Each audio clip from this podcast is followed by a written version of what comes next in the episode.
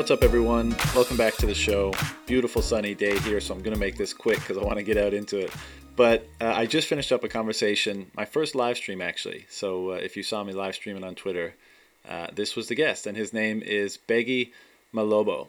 Um, and I came across uh, someone mentioned him on Twitter because he was in a documentary that was recently released on Amazon Prime Video um, called Banking on Africa The Bitcoin Revolution. So I checked it out, and he is one of the, the people that were interviewed in the documentary.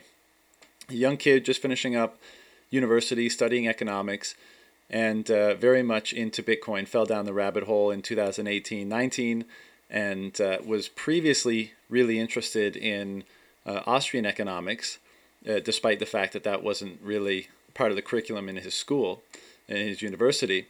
Um, but nevertheless, of course, people that are in Austrian economics are generally fairly well primed for something like Bitcoin. He came across it and, and fell down the rabbit hole and um, and and was featured in this documentary. So when I, I saw him and someone on Twitter said, you know, you should connect with him, I did, and uh, we had a fantastic chat. You know, I, I'm really interested in understanding and gaining a better perspective about how Bitcoin is used and perceived in different parts of the world, because of course it can mean different things to different people, uh, depending on what your needs are and what your aspirations for it are. And um, you know, he's a young kid. Um, I haven't heard much stuff come out of uh, Africa regarding Bitcoin, so I thought it would be fun. And uh, he definitely did not disappoint. Really nice guy uh, very well informed, you know, educated, and uh, just seeing things. I think as a lot of us uh, are seeing things these days, and um, with a greater clarity about what the problems are, and um, coalescing on this uh, solution that is Bitcoin that we think could be a real effective lever for positive change. So uh, that's why we hooked it up, and uh, that's it. Hope you enjoy. See ya. Let's How's it going, John? Can you hear me? I got you now, mate. Can you hear me? Yeah, I can hear you. Awesome. So uh, thanks for doing this, man. I'm I'm coming at this is live today, so I've never done a a live stream before, but I thought it'd be fun to mess around with. Yeah, same here. I'm actually quite nervous. well, you you were recently in a documentary film. You got nothing to worry about. No, I was extremely nervous when I did the documentary as well. So. well, man, uh, thanks for taking the time to do this. I guess you know, on that not on that uh, topic, the best place to start might just be, uh, you know, a bit about you and your background, and then how you um, got involved in this documentary, and uh, then we'll take the conversation from there. Yeah. So yeah, my name is Bheki Mahlobo. I am an economics student from South Africa, currently studying at a university called uh, University of South Africa. I also work part time. Um, so basically my background is i'm just like an ordinary guy ordinary student studying economics um, how i got involved with that documentary was when i asked one question and that question just like changed my life completely. It's like flipped everything upside down in a good way. So um, the question i asked was out of frustration because i saw that there was a oh, so at the time i was into bitcoin right? And I saw that there was a there was a different perspective from people that were doing Bitcoin than like the mainstream economists. Um, mainstream economists, I thought that they were filled with contradictions in the analysis and the mathematical models and stuff. And I saw that like people from the Bitcoin space, they knew the consequences of fiat, the negative consequences of fiat. And so um, I essentially asked the question as to it was to an economist called Dawie Roodt, who's an economist I respect here in South Africa, and my question was to him was um, uh, how what's his opinion of individuals using Bitcoin as an exit point, essentially to protect their store of value from uh, central banking and uh, fractional reserve banking. That's that's the that's my that, that, was my question. I did not phrase it exactly like that in in the documentary. I think it wasn't like exactly like that, but that's what I meant essentially. Yeah. So yeah, yeah. Sorry, continue. Yeah, no, that's that's cool. So how did like how did the documentary come about like why did they they choose you to be in it yeah so yeah when i asked that question it actually like caused an explosion of eyes to be on me. uh, a lot of people were really interested because I'm like, was, they were asking like, who's this young guy talking about like Mises and Austrian economics, talking about Bitcoin. And Tam and Andrew approached me. Uh, Tam and Andrew are the people that produced the documentary. They approached me and they said they would like me to be on the documentary. They thought I was this amazing kid, even though I thought I was just crazy and a big mouth and stuff and it was like, yeah, let's let's let's let's get you in this documentary. We're shooting a documentary. It's on the hush hush. Don't tell anyone. And yeah, I was like, oh, cool, let's do it. That's awesome, man. And I don't know if we t- the the the documentary is banking on Africa, the Bitcoin revolution, yeah. right? So yeah, exactly. I think it came out. Was it this month or last on Prime on it, Amazon it's, Prime? It's this month, about now probably about a week ago. I think it was last week. Yeah. Yeah. Yeah. yeah I, I, I watched it a couple days ago, and you know, I consume every bit of Bitcoin content that I can get my hands on, probably like my, like most of us. Um, but. I'm always it's always fascinating to see the uh, how d- different people from different parts of the world in different circumstances interact with Bitcoin and what it means to them. You know, because yeah. obviously it's going to mean different things to different people, and its applications are so broad that it has the ability to do that. Uh, yeah. What was like? What first what, what's your rabbit hole story? What first brought you to Bitcoin? How did you first hear about it? And when when did you have that moment where it like it clicked? It it clicked. Yeah, see, um, it's it's a bit of a gradual story for me because it came from years of asking questions. Um, I just noticed that simple things started to get a little bit more expensive, and I didn't really get a qu- uh, my questions answered until I was introduced to economics in high school. Um, it was my economics teacher at the time was a crazy gold bug. Uh, he was heavily interested into gold, and there was a time where he introduced us to central banking and fractional reserve banking. That's when I asked a lot of questions, and he basically gave me more resources to um, to to read about, like um, to read about central banking, fractional reserve banking, and all that. And yeah, that's when I found Mises, and in this time, I saw a movie called Dope. Uh, that was the first time I heard about Bitcoin, but this movie didn't really um, didn't really cover Bitcoin in a positive light. I think in the movie it was used to buy drugs and all that, and it was made as if that's the only thing you can do with Bitcoin. So I didn't pay it much attention then, even though I should have, honestly. yeah, until like the rest of us. yeah. And so like uh years years later um i heard heard about it again i think this time from peter schiff. He didn't like bitcoin he still doesn't. And so it made me actually want to do a little bit more reading right? And so i joined this telegram group uh this South African Bitcoin Telegram group, and they suggested to me that I should read um, Ammous, the Bitcoin Standard, and then that's when everything clicked for me because in the first few chapters of the book he actually does not talk about bitcoin. He talks about the history of money uh, and those concepts i was familiar with with my reading of mises. And so when he started incorporating that into like bitcoin that's when i was like oh man i need to get into this now. Yeah like can't waste another moment. I gotta get yeah, deep into this shit. Yeah yeah, that's when like everything just fell into place. Um, yeah, man, that book did a lot for me, honestly. Um, yeah, it's so crazy how, and like obviously, Saif has gotten a lot of praise for his book, and he's become yeah, yeah. Know, a very well-known person in the space, and rightly so. But it's like it's just so crazy how all it takes to like information can change an individual and can change the world so quickly like once yeah, yeah. you know for me i was i was into bitcoin for a long time before i read the bitcoin standard but i never and i always appreciated the hard cap right i knew that like not being able to grow the supply was a virtue in my yeah. opinion it was a good thing uh, yes. but I, I never considered the concept of absolute scarcity it was just not a concept that i had considered before and when i did like you're reading the page and you you wait you go like hold on hold on let me read that again you read it and you're like oh shit. you know, like, oh, it's a way bigger deal than I thought it was. Yeah, yeah, uh, it is. Um, and so, what year, what what timeline was this on? When did that happen for you? Mm, I think I read the Bitcoin Standard in 2019.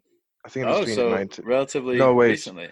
Yeah, relatively recently. I'm very new to like Bitcoin. Uh, I wish I was an OG, but like I'm extremely will new. I be. think, it- yeah, I will be. I think this was uh when was this 2018?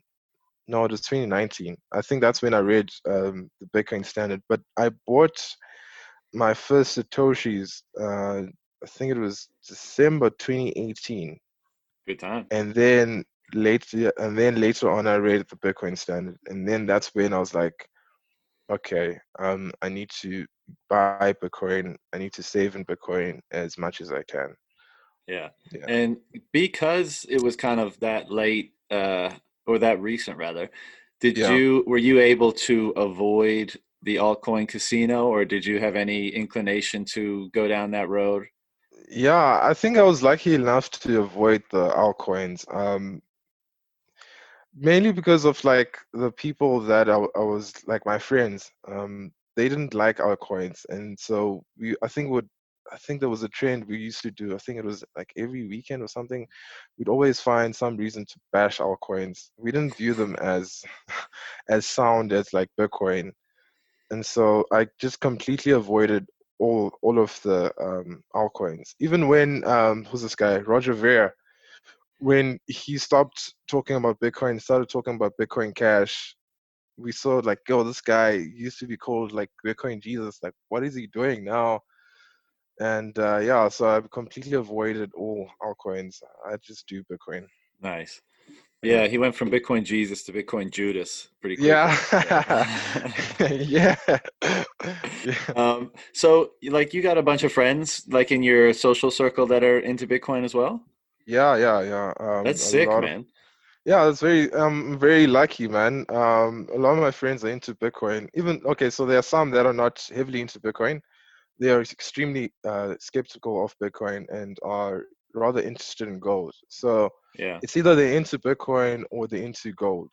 It's one Well, I mean, roads, to be honest, or both. even Yeah. that is interesting because like in my social group like in my hometown uh, and i've been living away for a long time but i'm here now and when i when i come back like people don't even have a consideration of the quality of their money none Yeah, it's yeah. it's just canadian dollars and that's it so it's Yeah. even to be in a group like I, I think you and i would probably both agree that bitcoin is far superior to gold in many different ways and ultimately as money but just Yeah. to have people in your friend group that are like thinking about money in that kind of a way to appreciate the qualities of even gold is pretty unique Yeah, yeah. Um, it's it's kind of crazy actually how I came across like uh, these group of friends. Um, I think it it's mainly people that share similar interests as me because it all starts with asking questions, asking um, dangerous questions like why does the government need to be in control of money,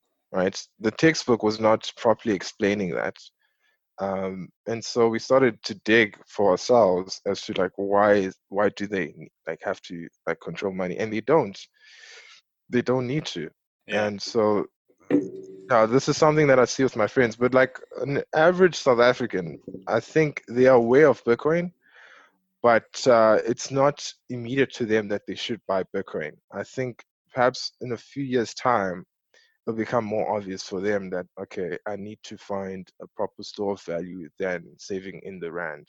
Mhm. because every month on average the rand loses about 4% that's like the last inflation. that we had like four so it's like Every inflation last yeah like uh, when they report the cpi inflation they states around 4.1% or around 3% somewhere along those ranges. So but if you averaged if you average it out on a yearly basis then it's like what 4% 3% there. Oh i see. Yeah. Yeah and that's you know in most cases the cpi has some fishy business in in how it's Yeah. calculated right? Yeah yeah yeah exactly Um, so after you read the book, you scooped up some of your your first Bitcoin. You've got this, you know, group where you can talk about these ideas with, or with who yeah yeah these people you can talk about these ideas with. Um, what has the last, you know, twelve to sixteen months looked like for you? Like, you know, obviously recently the documentary, Yeah. but in between the documentary and reading the Bitcoin Standard, I guess, what has that time looked like for you? Um, that time was mainly quiet. It was just me reading, um, my personal reading. Um, I always like to read a lot of stuff from Murray Rothbard and the guys from Mises as well. I like watching their YouTube content because they always um, have a yearly Mises U where they uh, educate Austrian economics. So I watch that and I read a lot of stuff about Bitcoin, try to learn coding as well. Um, so it's been really quiet until like recently, until like the documentary came out. That's when like um, st- stuff started to get crazy for me. A lot of people starting to reach out from around the world, um, saying like, "Yo, man, like um, I really liked your segment in the documentary." I was like, "Man, I'm just like an ordinary guy." It's like, and like it's actually really amazing that someone like connected with like my story. That was cool. Yeah, something I appreciate Yeah. Yeah, it's awesome, man. I think it part of that is just we're all we all believe so strongly in what this thing represents and the the implications of it and the solutions that it it represents. And when we see people anywhere in the world, like it doesn't matter if it's in Africa or Asia or North America, South America, and we see them like understanding it, understanding the value and wanting to use it and integrate it and have it spread more like it, i think we're as a global i know some people in this space hate the, the word community and i don't mean yeah. it in the sense that everyone has to act in the same way but that yeah, exactly. that everyone is having this similar light bulb moment we just want to connect with each other we want to be like oh you saw it too awesome like let's like let's chat yeah. let's connect yeah that's uh, that's definitely something that i've seen uh, right now after like the documentary um yeah sure of the yeah some of them we don't we act differently but there's yeah. like that one moment where we kind of connected yeah i mean big, bitcoin amazing. is bringing together a lot of people whatever the hell you want to call that whatever if you don't like the word community fine but like yeah. the, the understanding and appreciation of bitcoin is bringing together people from all over the world on over the same this same thing and it's it's awesome you know it's and i've yeah, met so many great people as a result of it. It, it. it's it's phenomenal like i can have a chat with you right now about this and we're gonna like we're gonna have we're gonna have a mutual understanding that yeah. probably far exceeds even my conversations with most of my friends i've known for 20 years you know? You're lucky, man. You got yeah. a group of like Bitcoiners and hard money folk around you. It's yeah, they're, they're not that common around where I am. yeah, that's because like um, most of them are like heavily inspired by Murray Rothbard or some of them by Ron Paul. So yeah, they're quite familiar with like sound money. So I've, and it's only been recent that I've started to make these group of friends. Um, because uh, before that I was it, it, wasn't that wasn't the case. Most of my friends came from like from universities. I mean, I'm still I still am friends with them as well. Yeah. But uh, yeah, yeah, yeah. These new ones are like heavily inspired by like Austrian economics, uh, Han, um, Murray Rothbard, Ron, Ron Paul, the likes of yeah. I never thought, you know, I've always been a curious person, so I liked a good like. I never like small talk. I've always liked the deeper subjects but yeah. I still have to say like I never I, I don't think I ever imagined that my idea of like a good Friday night would be like getting together with three or four like hard money, you know, Bitcoiner type people and just talking about like you know the history of money or the implications of sound money in our current world and all the different ways it could fix this and fix that like you know and that's my idea yeah. of a good time now. I don't i don't want to go to the pub and just drink beers and talk about like politics like local politics or whatever the hell is going yeah, on. Yeah, i want to talk about this big big big thing that's happening right now. Yeah yeah um yeah, we do drink as well. Like we, yeah, we sure. talk about Bitcoin more while we drink. Yeah, no, don't get me wrong. Unfortunately, we couldn't lubricating we couldn't... with a few a few beers is is great. Yeah, that's when the conversation. That's when like the proper conversation comes out, and we start bashing uh, governments, central bankers, all of that. That's when it all comes out. When we have a good uh, can of beer. Yeah, man. Every every good revolutionary discussion needs a few beers, right? Otherwise, you're just not amped up enough. You're too calm for revolution. yeah, yeah, yeah. That's um, true, man.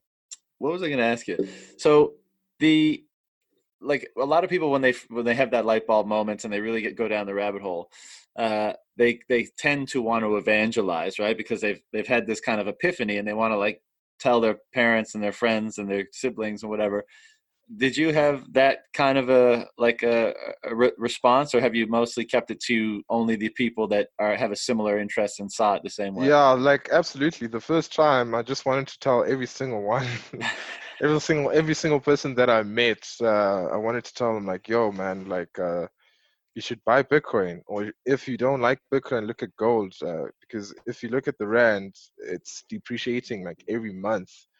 Whenever they print money to buy government bonds, that's inflationary. It's going to depreciate. And so I, I, that's how it first started. And then I started to notice that like certain individuals didn't listen to me. And that's when I was like, ah, okay, I'm perhaps wasting my time with those folks. I should rather start talking about this stuff to people that are really interested, people that see like the consequences of having fiat. So no, I just mostly keep it to myself, or I just talk about it with my friends. That's yeah. about it. And so you're you're studying economics in school, right? Yes, I am. And when yes. like like how much more of your program do you have? So I'm in my final year now. Uh, so this is my final year. And you mean yeah, this is the last semester? No, like uh, this is this is the okay. So this is the first semester, uh, so right. there's two semesters. I'm yeah. after this one, I'm left with one more semester, and then I'm done. Right. Yeah. Because right, right yeah, now. So yeah, yeah, continue. Sorry. So when you're when you're done, what's what's the plan? What's on your mind? Uh, the plan after I'm done is to probably it's continue working because I already have a job. Um, so I'm going to work there more because I love my job, honestly. Um, what do you do? Uh, so I work as an analyst at the think tank. I'm not sure if I'm supposed to mention them because I didn't tell them I'm doing this interview. Sorry. well, you don't have to say anything you don't want to. yeah, but uh, yeah, so I work as an analyst for this think tank here in South Africa, and we basically analyze macro trends or uh, and try to identify risks. Usually, government risk, um, central bank risk, um, anything that basically we see as a risk to like businesses, usually small businesses, large businesses, the ordinary South African. That's what we try to identify, not only here in South Africa, but also around the world as well. So after I'm done with my degree, that's I plan to continue my work there because I enjoy working there. And it's funny thing is like I got I got that job by like um you see that question that documentary right it's like what i said that question just flipped everything uh, upside down because um, a lot of people started to get interested in me and they reached out and I started to talk to a few individuals. Um, and one of one in particular, uh, Piet le Roux, who is the CEO of Sakeliga, which is a uh, NGO here in South Africa that protects small businesses. He was hosting like a, I would say um, a Mises South Africa. I would call it Mises South Africa, where he was educating like his uh, clients about Austrian economics or economics in general. And uh, yeah, so that's when I met like my current boss there, and we we started to have a chat and we hit things off. So yeah. So you know, the job is is recent. The job is very recent. Uh, I started as an intern last year October, and I got a job the beginning of this year. Sick. Yeah, very recent. So how do you like I, I'm I think that's an awesome, especially for a Bitcoiner. It's like a, almost a dream job because you get to like constantly assess the macro landscape and comment on it and get paid for it, which sounds awesome. yeah, yeah, exactly. But how do you avoid like are you allowed to be as presumably negative as I think you might be on central banking and macro factors, yeah. or do you have to kind of like take a middle path approach to how you articulate your criticisms? No, I can be 100%. Uh, I can be 100% be my perspective uh, without holding anything back. I think that's why I was I was I was hired there in the first place because they saw this young kid who is very um, skeptical or critiques central banking, and they also do not 100% um, agree with some of the measures that central banks do currently, such yeah. as the cutting of interest rates and the printing of money. They do not necessarily agree with that. So I think that's why it was easier for them to like hire me because of my opinions and such. Where does this like for the NGO or for any NGO? So I don't want to just focus on the one you work for, but like any macro NGO think tank sort of entity. Where do you think, or where do you know that the commentary ends up? Like, wh- who, what audience or market is it for? It's usually for um, it's usually for small businesses. Uh, that's what I see here in South Africa. It's usually for small businesses, or it's just like uh, normal, ordinary, like South African, South Africans. It's like, but the people that really like listen to it, it's like someone who perhaps own a a small restaurant or a small car dealership or something small. It's usually those individuals that really deep dive and like actually look at this information and take it in. I think, but even so, even like some of the large corporations as well, they also do listen to it.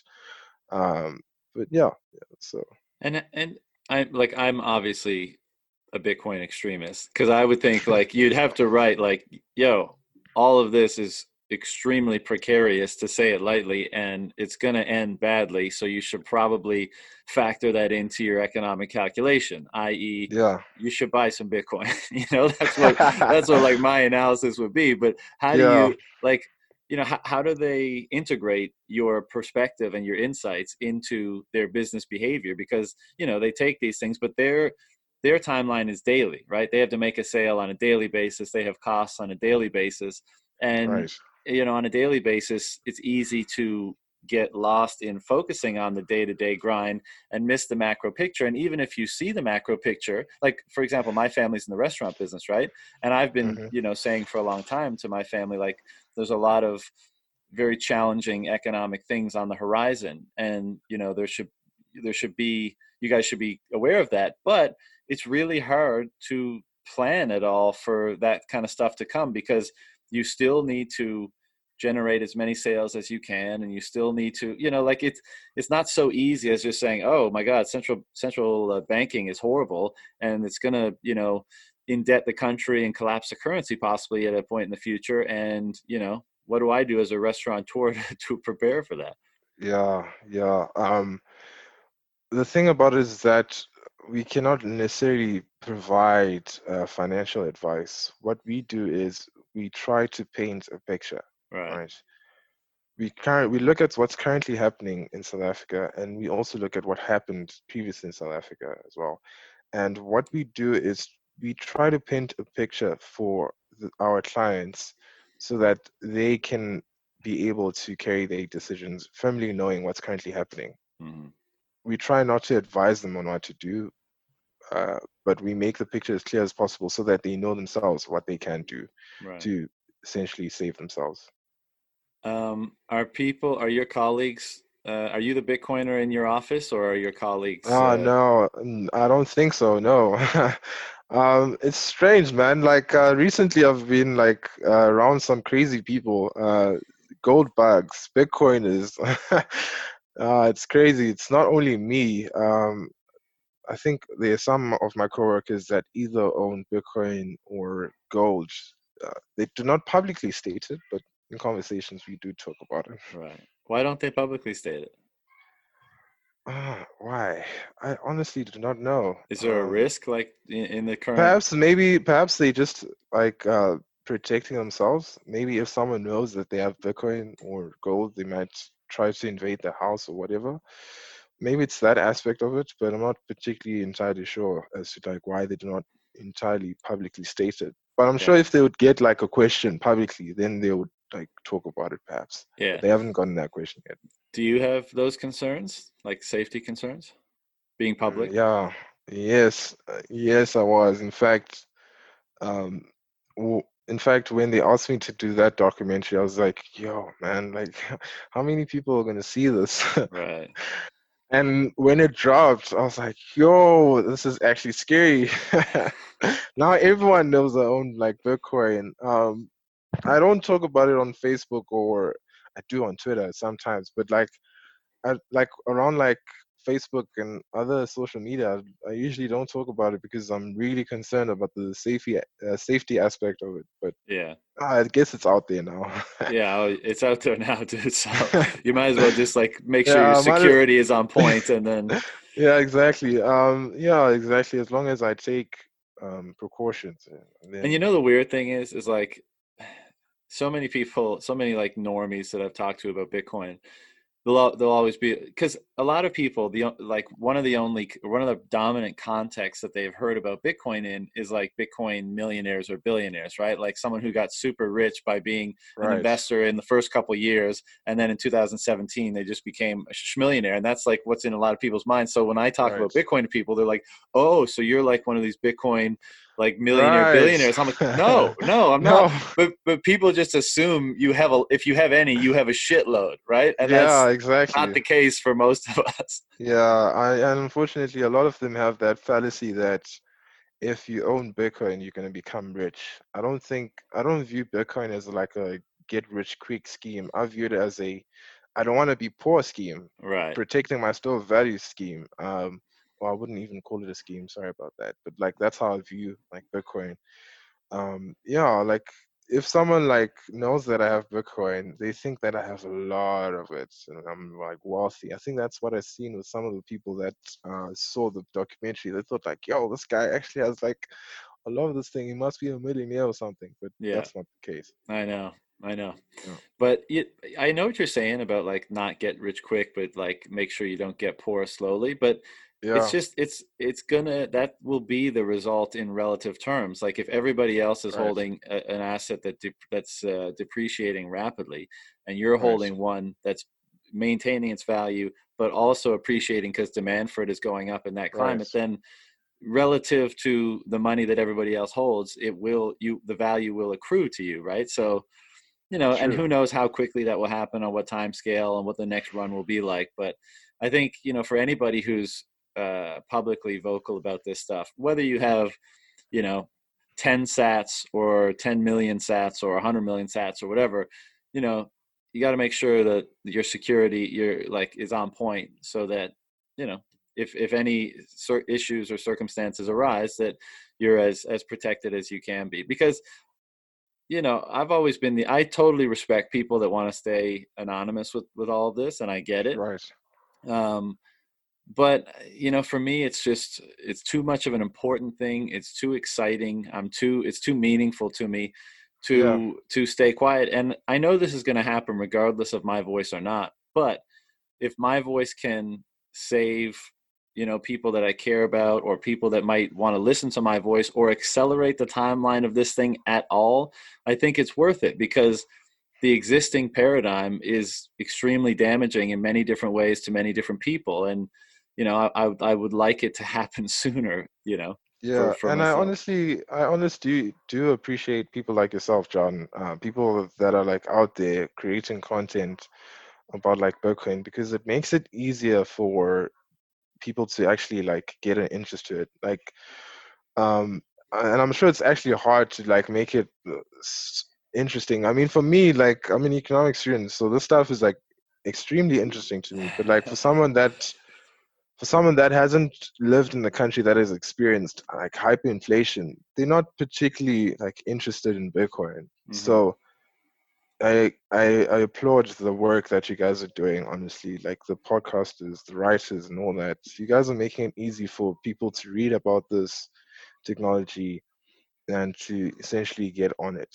Yeah, thank you, man. I appreciate that. And you know, I feel the same way. There's so many, you know, just motivated, passionate, intelligent, et cetera, et cetera, et cetera, people in this space that are putting out writing or podcasts or documentaries or videos.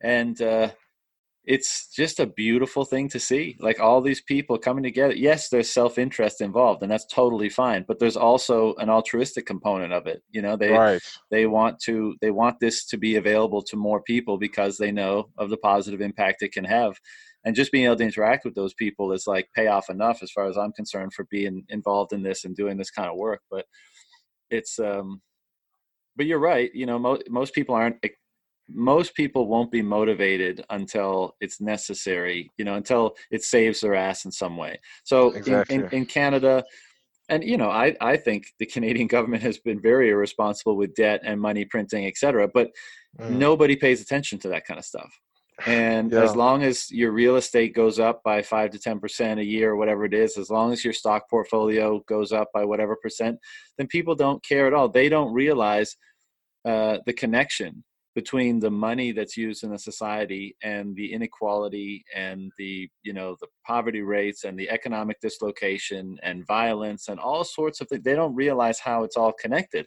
Yeah. Um, if it's um, not immediately visible to them then it's out of out of sight out of mind right? 100% which yeah. which is why i think you know as kind of crass as it sometimes sounds like NGU technology, right? Number go up technology is pro- is the best way to get people's attention because right. nobody thinks about the you know the intellectual nooks and crannies and and uh, about money but everybody wants more of it and if they think you know bitcoin is a way to get more of it then that will draw them in you know, are you referring to that meme? Uh, orange men go up. What does that mean? Orange, orange it. coin good, number go up. Yeah, yeah, yeah. yeah. so it's become it's become like another meme now to use NGU technology. You know, because yeah. some people, you know, everyone likes to talk about the latest technology. So you can work it into a conversation. Be like, yo, have you heard that like NGU technology? It's like changing the world. It's like it's, it's the most amazing thing. It's like even bigger than AI and everything. And people are like, oh shit, what NGU technology? Like, yeah, yeah, number go up. They're like, what? but but it's true. And look, greed obviously has a downside. Like 2017, a lot of people got burned with greed. So you know, I think best case scenario, greed is what catches their attention and brings them in and brings them to the table and has them engaged in the conversation. And then you hmm. hit them based on wherever they're at or where, what their interests are with a little bit more of the substance around this thing right? right? So like yes, NGU technology is there and it's beautiful, baby, and you you know you can you can have some of that, but also look at this stuff, look at this stuff, or wherever whatever the angle is that works for that person. That's usually my approach. Yeah, yeah, I 100% agree with you, man. Um, uh, I think when the time that Bitcoin went to like twenty thousand dollars, there wasn't a single day where like I didn't hear someone talk about Bitcoin. Right. Whenever it goes up, it gets a lot more interest, and some of them do fade away, but it gets a lot of more people in it. So. Sure. When when the numbers go up, that's when we see a lot more people joining, and yeah, that's great, man. Um, hopefully, I see more of that as well. hundred percent. Like the next, pres- presumably there'll be a next run, and and when and if there is, a lot of people will come in, and a lot of people will be dragged in by greed, and then you know, presuming there's another pullback, and I know there's some debate on that, but let's just assume that there there is, then you know, 50%, 60%, 70%, 90% of the people that came in just for the pump, they might leave. They may be mm. like, screw this shit. Like this is, yeah. I don't want to lose any more money. But 10% will become those new hodlers, right? The, they will add to right. the, the, floor and they will right. get it and they will see it and they will, you know, go down the rabbit hole and they'll be like, oh, right. and then, so that just slowly grows and grows and more people start getting it. And you know one of the things i've always uh, been curious about like i look out on the world and i see all these massive problems. And you know one of the big issues is like there's so many people that are either you know don't care enough or not educated enough to understand what's going on and how to like don't even care to turn things around. Like a lot of people don't even think you know that that things could be better basically and mm. i've always wondered like how do you turn that around because that like behavior is such an ingrained thing right we get in our habits mm. and and and like you know of behavior and we stay there and what's amazing about bitcoin and this is a subject that i've been like really enjoyed delving into but it, it in a lot of people that i've talked to it has many d- different and interesting impacts on their behavior and it starts to change right. their behavior whether right. it lowers their time preference whether it changes their approach to their health and their fitness whether it changes mm. their approach to their family and their friends and their social life you know like it's just so many of these changes and and so it's a behavioral revolution maybe right. more, maybe more than anything and that makes me hopeful almost more so because that solves the problem that I saw before that I didn't know how, what the fix was. But if this can both, you know, fix it from a structural point of view and like how money is created and transferred and stored in a society, but also has this effect on changing behavior, man, then we, you know, that's a really hopeful proposition. Yeah, I think you've touched on a very important topic, man. Uh, I also like to think of Bitcoin as like a Trojan horse of information. I've seen that a lot of people, new people that get into Bitcoin, they start to question like everything. Um, it's yeah. like it also like it lowers their time preference and it actually makes them evaluate every single action that they do today that impacts them in the future. I my, myself is an example of this. When I got into Bitcoin, man, everything changed, man. Like I started to consider I started to consider which actions of mine negatively impacted in me in the future and I canceled them out and started to focus on the positives. And that's that's another important aspect of Bitcoin. It's not only about like uh, savings as well. It's only about it's about like changing your time preference, lowering your time preference as well. I think that's that's like the key takeaway from me about Bitcoin. Um, so yeah, like if I were to draw like to draw a comparison, right? So in terms of fiat and Bitcoin, right? it's it's fiat's very nature to cause people to have like high time preference that's why i think we may actually like that's why i see like a lot of people actually not considering the future and such like that because they hold they store value in an asset that depreciates every single year whereas people that own bitcoin they mostly inclined about saving and have a lower time preference and consider the future more than the present mm-hmm. yeah yeah, a hundred percent agree with that. And it's again, it's interesting that just because a lot of this can be subconscious, even like right. especially on the fiat side, like a, a, lot of people don't see the relationship between fiat money mm. and how they behave. Once you come into Bitcoin and you start to notice the behavior change, you're like, oh, interesting. The the, the quality and the type of the money that you use actually has an impact on your behavior and right. uh, but i think most people like in a one of the things in a, in a fiat world like i think a lot of people feel this subconscious anxiety about the future like mm-hmm. i don't i don't have any security about the future at all like and even if they have some assets and stuff it's still like i've always just got to be like making sure that i keep you know producing so the future keeps like it's like laying down bricks in front of you as you go it's like i just got to keep what you know one brick at a time but yeah. for me, you know, Bitcoin has an effect of taking away that anxiety because I know it's going to be there and I know my share of it is not going to be diminished. So right. yes, yes, there's a let's say there's some risk that it doesn't exist at all in the future. It's a failed experiment, whatever. But mm-hmm. first of all, I, I think that's a, a, pretty low probability. But if if if that's not the case, then I've got this thing behind me that's given me a great deal of, of comfort and diminishing my anxiety about the future. And that has a tremendous impact on my present because it allows me to be so much more focused in the present. It allows me to make decisions that serve my my longer term future in the present. It allows me to defer my my gratification into the future. Right? Instead right. of just being like, oh shit, I got like I don't know anything that's gonna happen in the future. I might as well bring it all into right now. And that's what like this debt fueled system that we have is right it's bringing forward all this demand by all yeah. all this debt so we can experience it right now exactly um yeah like oh, another important point man man you're hitting me with these good stuff eh? yeah like if i were to draw a comparison with like mainstream economists and like austrians mainstream economists right there's a fundamental i'd say law that they reject always in terms of advising governments with their policies. And it's simple. You cannot consume without producing, right?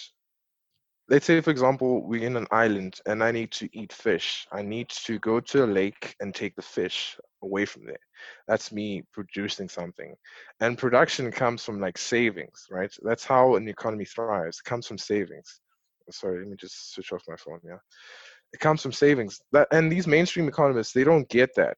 Everything to them is always about like consumption. It's all about it's always about stimulating aggregate demand. That's what we see with central banks as well, with the cutting of interest rates currently. It's like whenever there's a crisis, it's because there's a lack of demand. We need to make sure that people consume more and more and more and have less savings. And that's catastrophic. That will leave people extremely vulnerable to future crises that that these central banks cause themselves, and perhaps even governments right now with the whole lockdown around the world. Mm.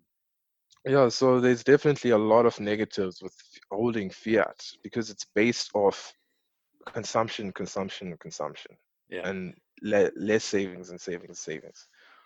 Yeah. yeah, and I I mean two questions here. One, you know, in the course of your education, right? Like in your school, when you're interacting with professors, do you have these sort of um, discussions or debates with them? Because I presume that not probably very few are Bitcoiners. Probably nice. uh, like not probably less than half are hard money economists. So like mm. what what what what's the nature of your interaction with your your professors around you know this subject and the current state of affairs?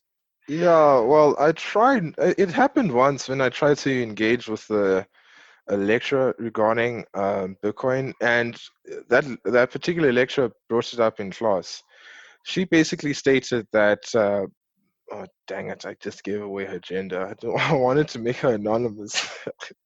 anyway. I think she'll be okay. yeah, uh, she said that Bitcoin cannot be uh, stable. What what do you say? Bitcoin cannot be money because it's unstable. Whereas if you look at um, currencies right. such as the rand, the dollar, the British pound, they're stable because they have a central bank behind them. Mm. And so I raised up my hand. I was like, but Zimbabwe had a central bank behind that behind them. Look at what happened to their currency, and it was uh, that was not well received.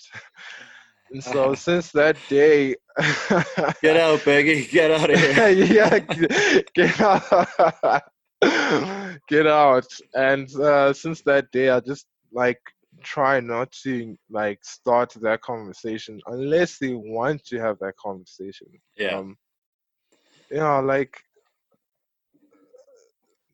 like when I look at them, right, or when they teach us this theory, and it's mostly Keynesian theory, there's a lot of contradictions with Keynesian theory.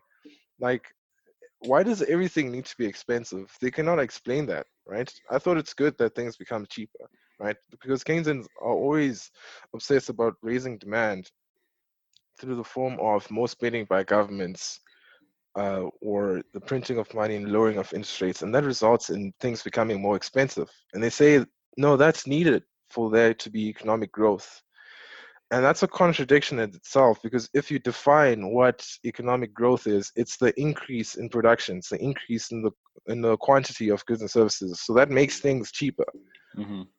and so i try not to engage my lectures with that because at first it's frustrating because when you come up to them and you try to have like a conversation about that bear in mind that these people have been studying this theory for years and you come up and you're like a young guy here talking about like like trying to explain to them that they're contradicting themselves it's not going to be well received so yeah.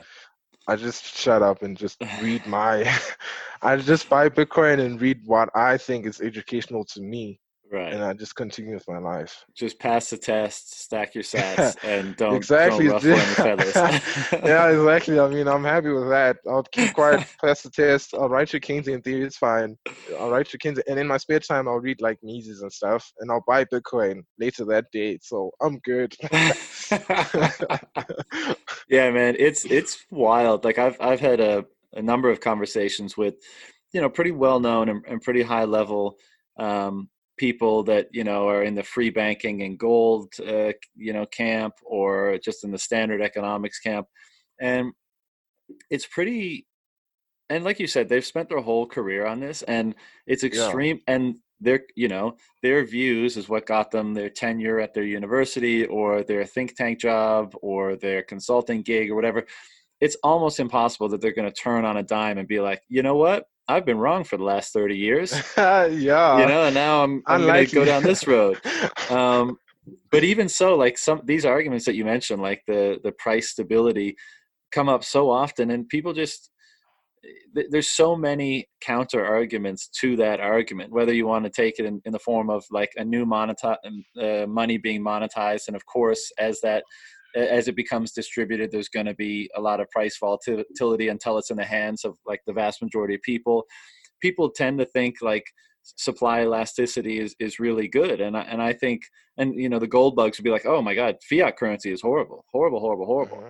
because it, the supply can be, you know, is too elastic, I guess. But two percent, two percent elasticity. That's a nice. That's a nice level of elasticity, you know, for solid prices and stuff. And they, they just don't understand yeah. the relationship of the hard money and the price signal and the kind of Mm, the importance of the price signal and what an inelastic money ultimately allows a money to do kind of as a measure of value you know having that having that supply elasticity perverts that and you know obviously that's that's maybe a bit harder to see in the context of a money that's just emerging and and to be fair there's not a lot of context for this right like we haven't nobody alive today was around when gold monetized now presumably like Mm, whether that was you know two three thousand years ago with coinage but mm. probably further back when gold became a you know like a, a unit of money of some kind yeah, medium strange. Yeah. um, and you know what was it like then? Where people you know it must have been pretty volatile when when it just started happening.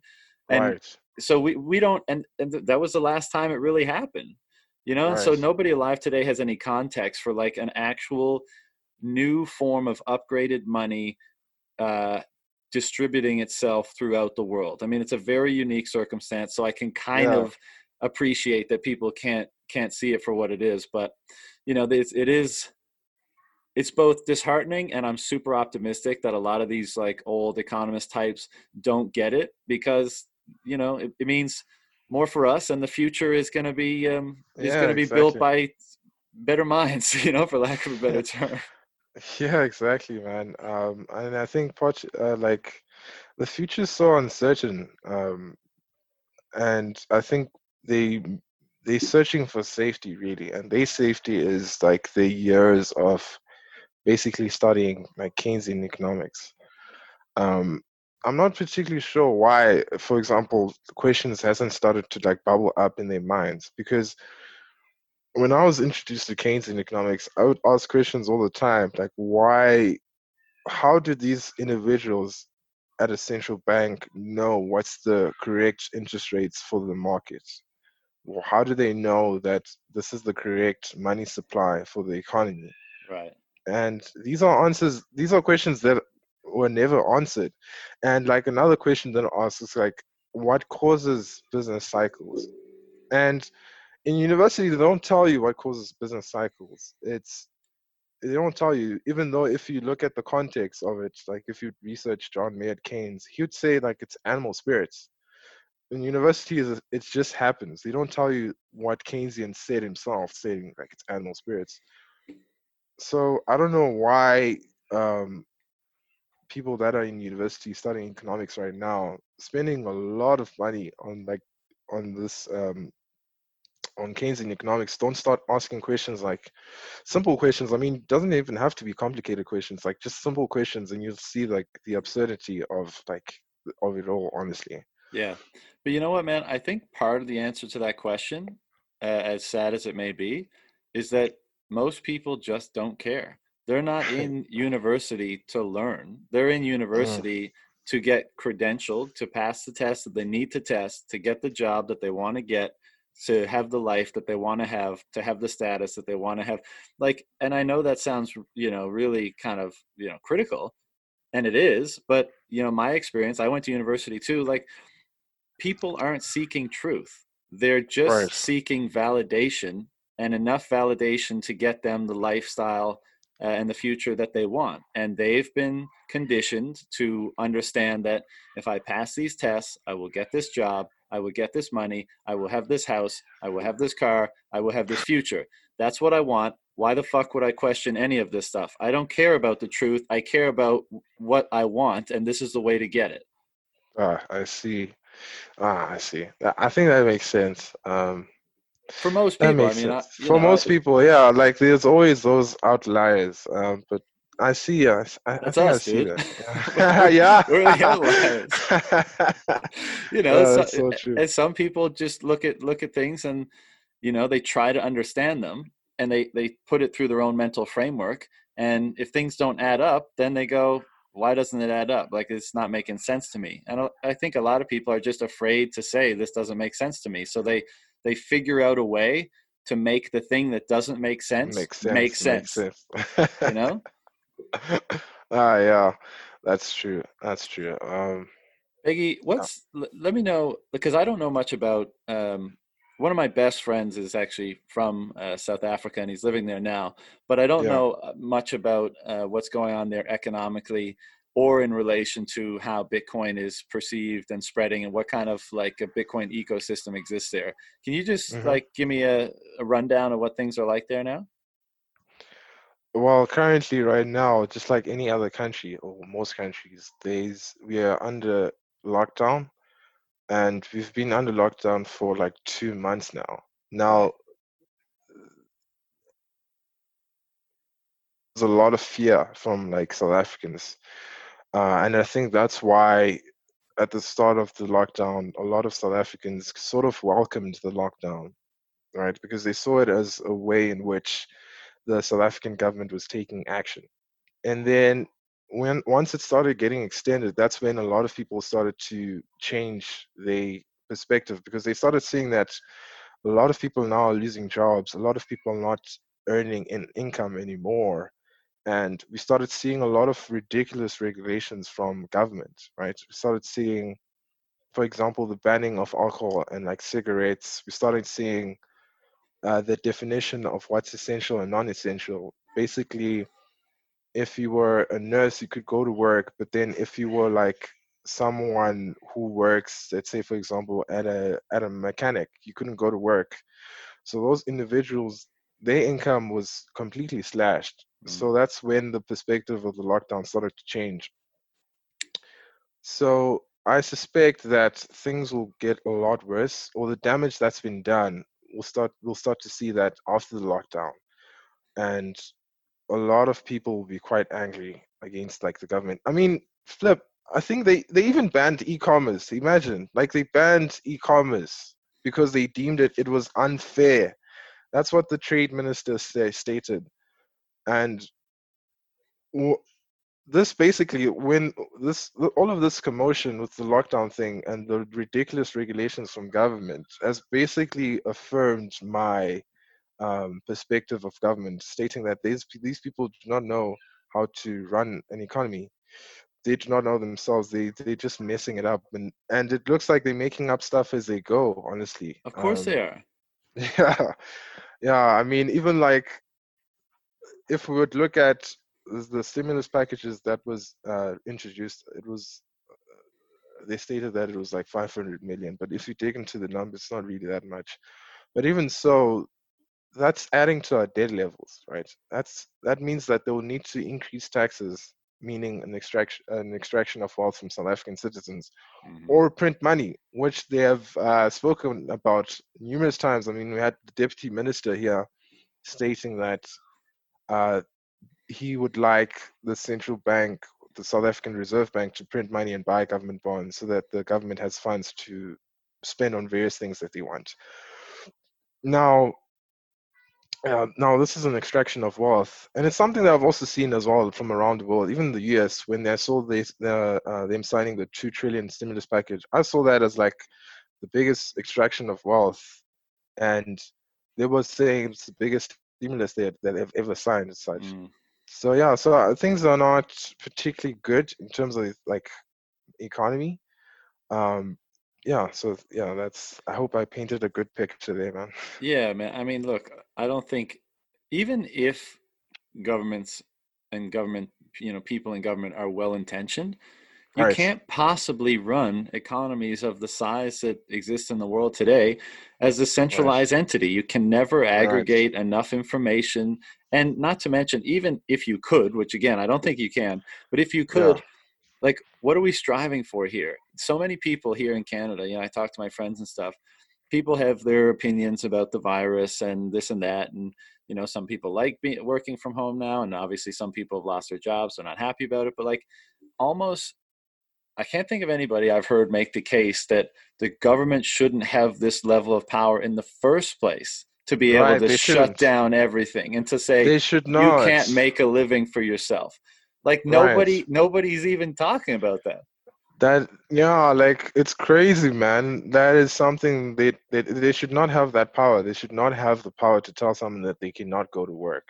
Yeah. And like you also touched on something another thing that was important there you talked about like this lockdown this lockdown affects people differently i can work i can work i i, I can normally work myself but like a low income earning south african let's say that works in construction Yeah. He's not getting an income now. Yeah. Like, what happens to that guy? Those people are not like considered, right? And so it's this inability of government to see unintended consequences that causes havoc. hmm In the even in the context of an extremely fragile system that they have created. So you put those two things together, not being able to see consequences and a super fragile system, you're going to get massive problems. And you know, you mentioned the the taxation, the debt that ultimately has to come in the form of taxation, whether it's direct or via inflation. That's another thing. You know, people in in this country, in Canada, uh, like the political dialogue was heated last year because the current government was running a 25 billion dollar deficit and that was one of the larger ones that that have been you know in a long time. And you know it was this big subject of debate. The projected deficit this year is 250 billion. That's a 10x Oh, and and people hear that and they just don't seem to have a framework for what th- that actually means oh, that man. means that at some point by hook or by crook by inflation or by direct taxation you are going to be paying 10x the cost because the government Right. gets its money from you one way or the other you know Yeah, it's not their money; it's your money. yeah and so if they spend 10 times that means you Yeah, pay 10 you times pay ten times. Yeah, yeah, exactly. Uh, but I do suspect that things may start to change here in South Africa. Um, a lot of people are starting to distrust this the South African government, right? yeah In the last elections, a, l- a th- a lot more people didn't vote than the people that voted. So I think what's happening right now is that I think South Africans are waiting for something better than the current uh, ANC government, which is the current government ruling uh, South Africa. Mm. So I think st- things are, are starting to change. I think seeing certain things change where people are fed up. Uh, they do not agree with the way that uh, the government's running the country right now. And a lot of people don't actually see this, mainly because um, they do not see, for example, what the low income South African is going through.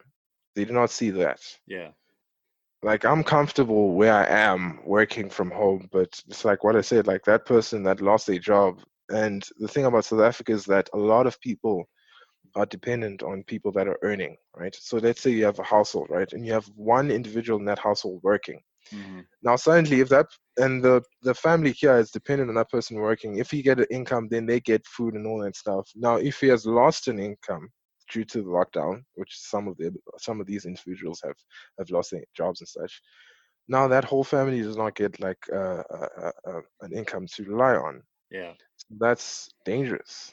totally man yeah. and and the way that government works is that and this paradigm that frankly a lot of the population feeds into if there's a problem everyone looks to the government and says hey uh, do something about it and they don't realize that that creates more problems. And when more problems emerge and people go to the government and say hey do something about it their actions make sure that more and worse problems will happen down the road in this virtuous cycle that just ends in disaster and nobody can see it. And and the other thing is like we talk about in this space a lot like man things are probably going to get really bad. But for those Right. pe- for those people that you refer to and they exist in America and Canada and South Africa and every country of the world things have been really bad for a lot of people for a while already. Like people have had no jobs people have had no income people have been on food stamps have in poverty homeless all that kind of stuff. So like Right. it's not like we're waiting for something to happen we're waiting for it to happen to more people.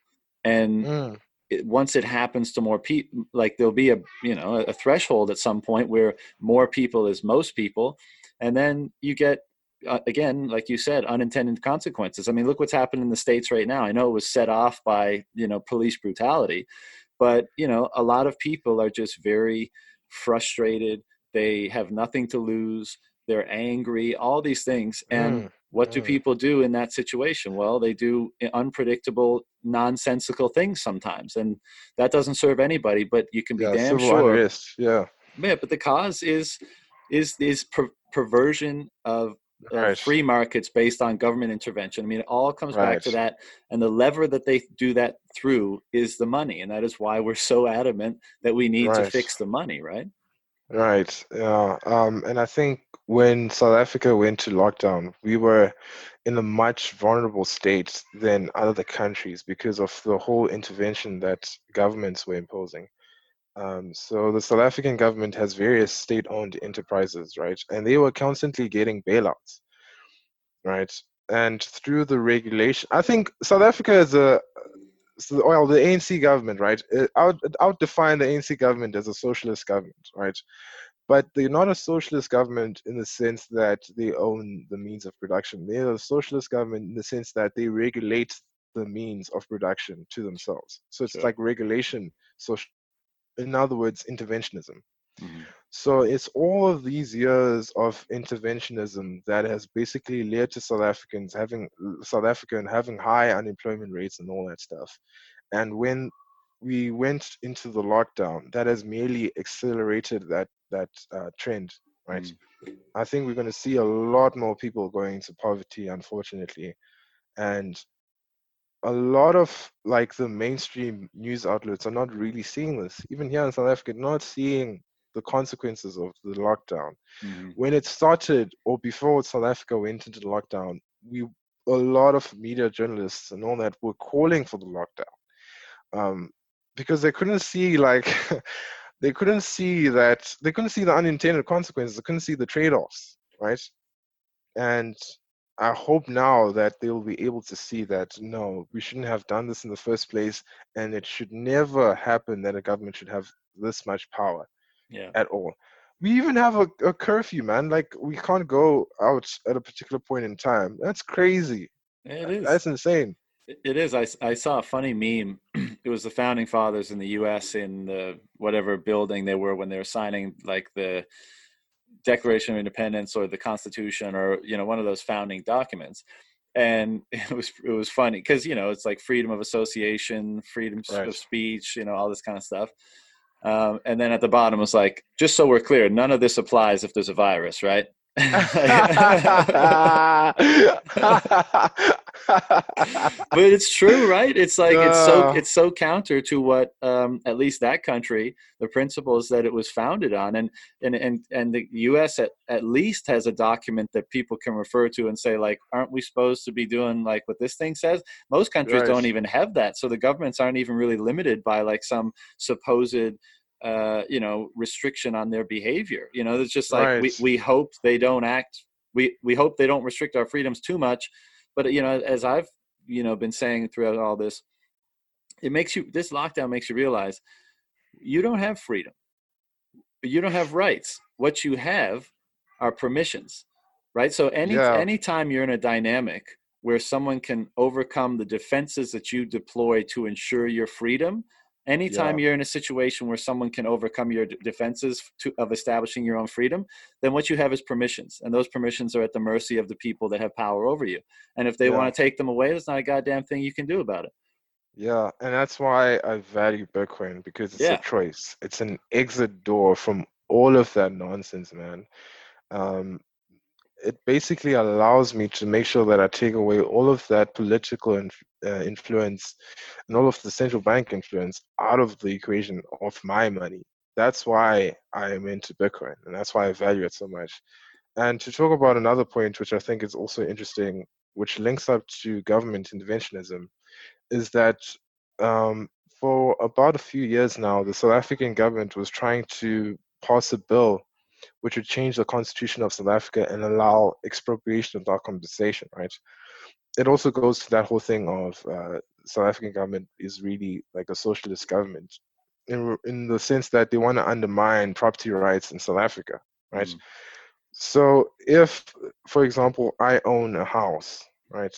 If this bill was passed, and I think they're still going to follow it up after this lockdown, if this if this bill was passed, then the South African government could just take my home and that's it. No freedom there. It's gone.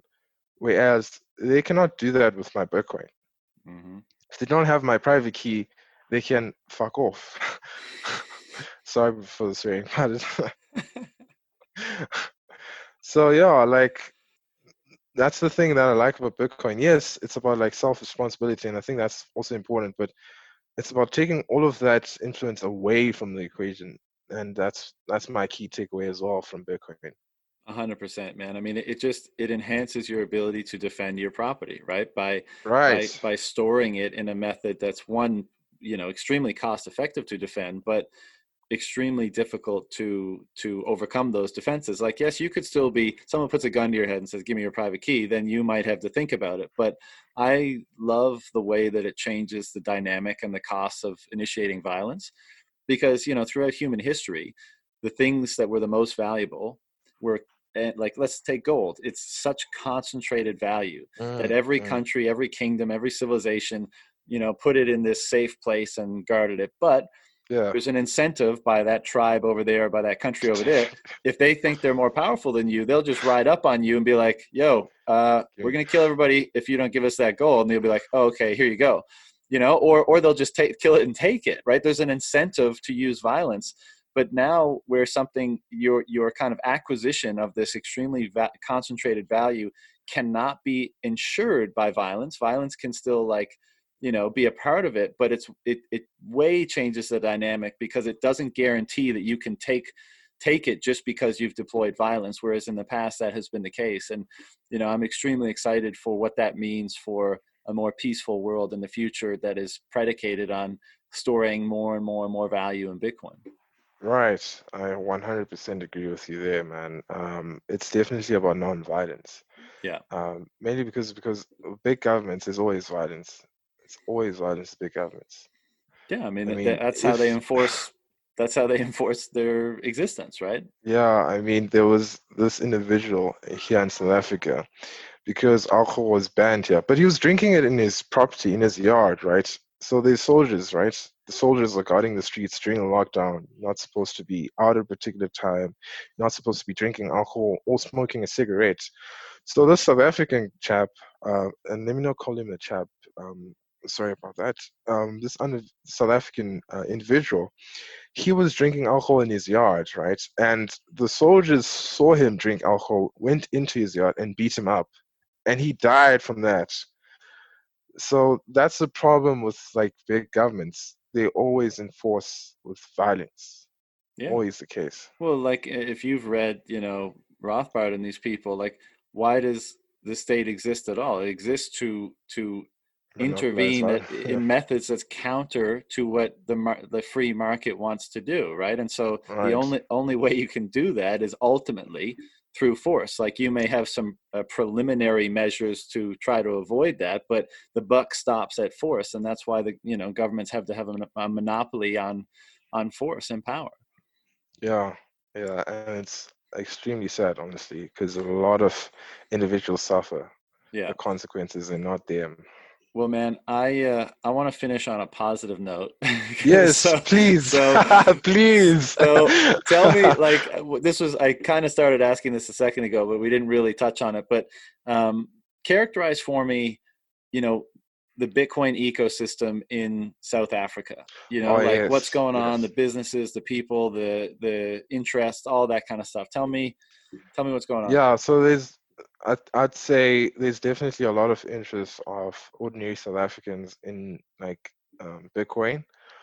Um, I see this with mainly Luno. Um, I think Luno's Luno's an exchange here in South Africa. It's a, it's a popular exchange here in South Africa. A lot of people are starting to acquire Bitcoin by using Luno or other exchanges such as Ice IceCube, which is another Bitcoin exchange or crypto exchange. Um, even in an institutional level, uh, there's a, a, bank, a private bank in South Africa called Investec that is interested in uh, in, in, Bitcoin. I'm not particularly sure uh, what they're going to do in the future. They haven't in, announced it fully, so I think that's something that I'm that you should watch out for as well because it's something that might happen with them as well. Um, but yeah, definitely a lot of South Africans are seeing that it's getting more expensive for them to go about their daily lives, right? Living now is more expensive than it was 10 years ago. Um, this could be due to like the printing of money by the SARB, or it could be that the Rand is depreciating compared to other currencies. And so when we import stuff, because we need to import for certain goods, everything else becomes more expensive. So I think there's a bubbling up of questions on like ordinary South Africans as to okay, I need to store my value, and it's clear to me that I cannot store it in the rand because of political influence, because of um, other factors as well. So it's I think that that question will eventually lead them on to Bitcoin, uh, something like Bitcoin. Yeah, basically. And so, you know, I know you're going into a job uh, at the think tank when you're done school, but do you have any aspirations or plans to kind of be a part of that educational process for people, or are you just kind of operate under the radar and, and do your thing? Um, man, I honestly do want to like educate people on like Bitcoin and stuff, but I don't know if I have that much of attraction, honestly. Dude, is there I any mean, like, sorry, I was- yeah, continue. I was just gonna ask, are there any like like podcasts based in South Africa for Bitcoin or anything like that?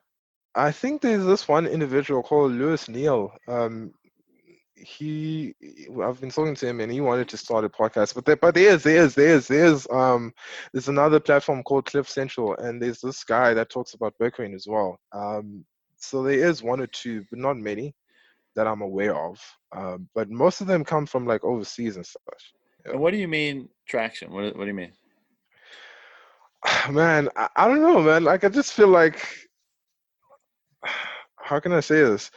I don't know. I I I sometimes think that I cannot explain things well enough that a lot of people would be like interested in listening to me. There's a lot of like smart guys out there that I'd be more than willing to like to tell someone new to Bitcoin, like you should listen to this guy, or here's a, a reading page from Jameson Lopp that you should follow, and all that. Um, yeah, I I do not honestly see myself as like an educator or something. Bro, bro. So first of all, me neither, right? I never thought Yeah. about myself as an educator. All I wanted to do was have these conversations with with like-minded people around Bitcoin. Right. But look, the thing is, it's like there's no one source or one method of disseminating information about stuff. Like the Yeah. the method and style of delivery and the angle you use and the doorway you go through is going to be totally different for like a farmer in China than it is for a banker in New York.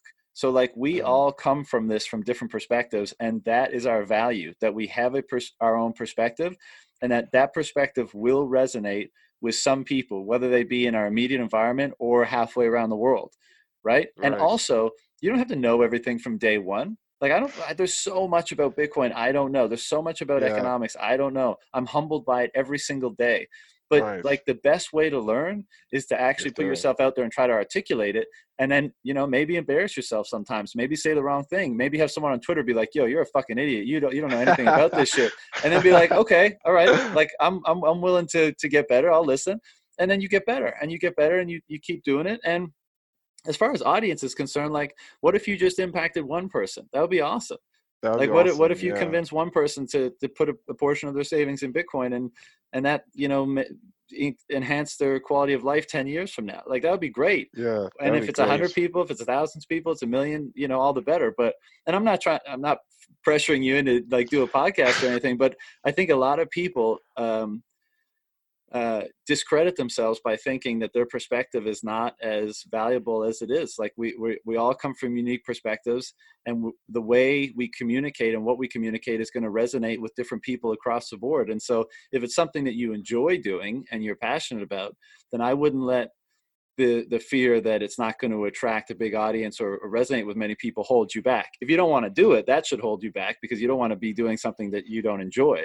But if it's like if it's those sort of considerations, I would just say, you know, screw it, screw screw it, let's do it, sort of thing. Yeah, I think you have a point there, man. Uh, yeah. And you're famous, bro. You were in a documentary.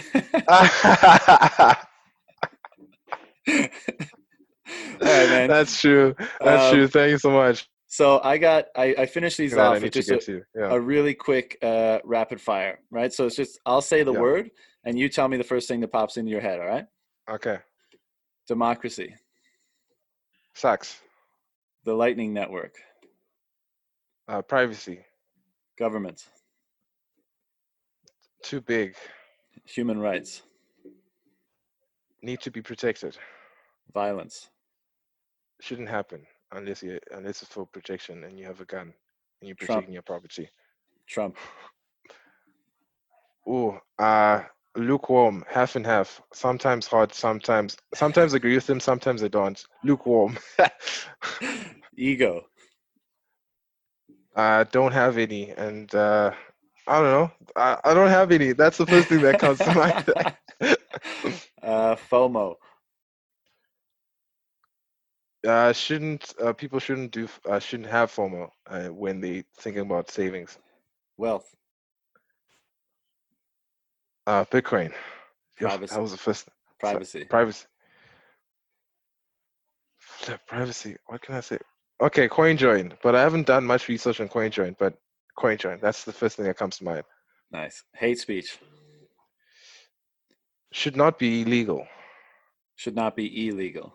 Yeah, it should not Yeah. be illegal. Gold. Sound money. Guns.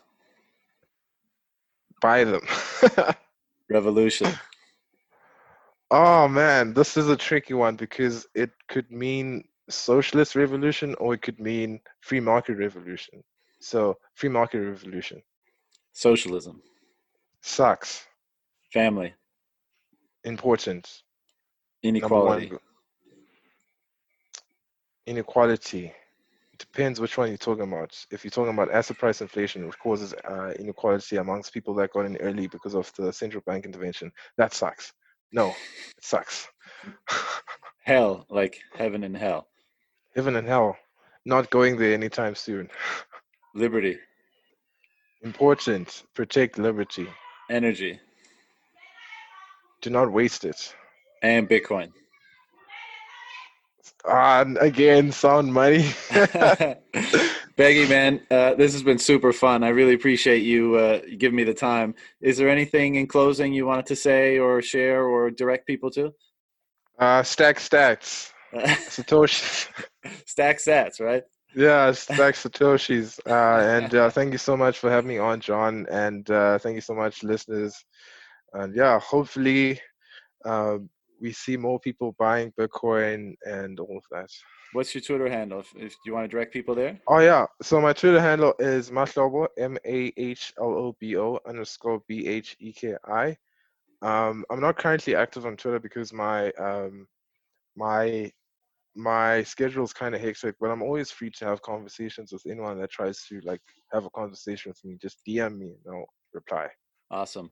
Well, man, look, I uh, I really appreciate the time again. I uh, look forward to seeing how things progress for you. If you ever want any help with podcasting or anything else, just hit me up. And uh, I look Oh. forward to another conversation sometime in the future, man. Thank you so much, man. I look forward to having another conversation and listening to your future episodes. Thank you All for right, having brother. me on. Take care. Cheers. Peace. Take care. Peace.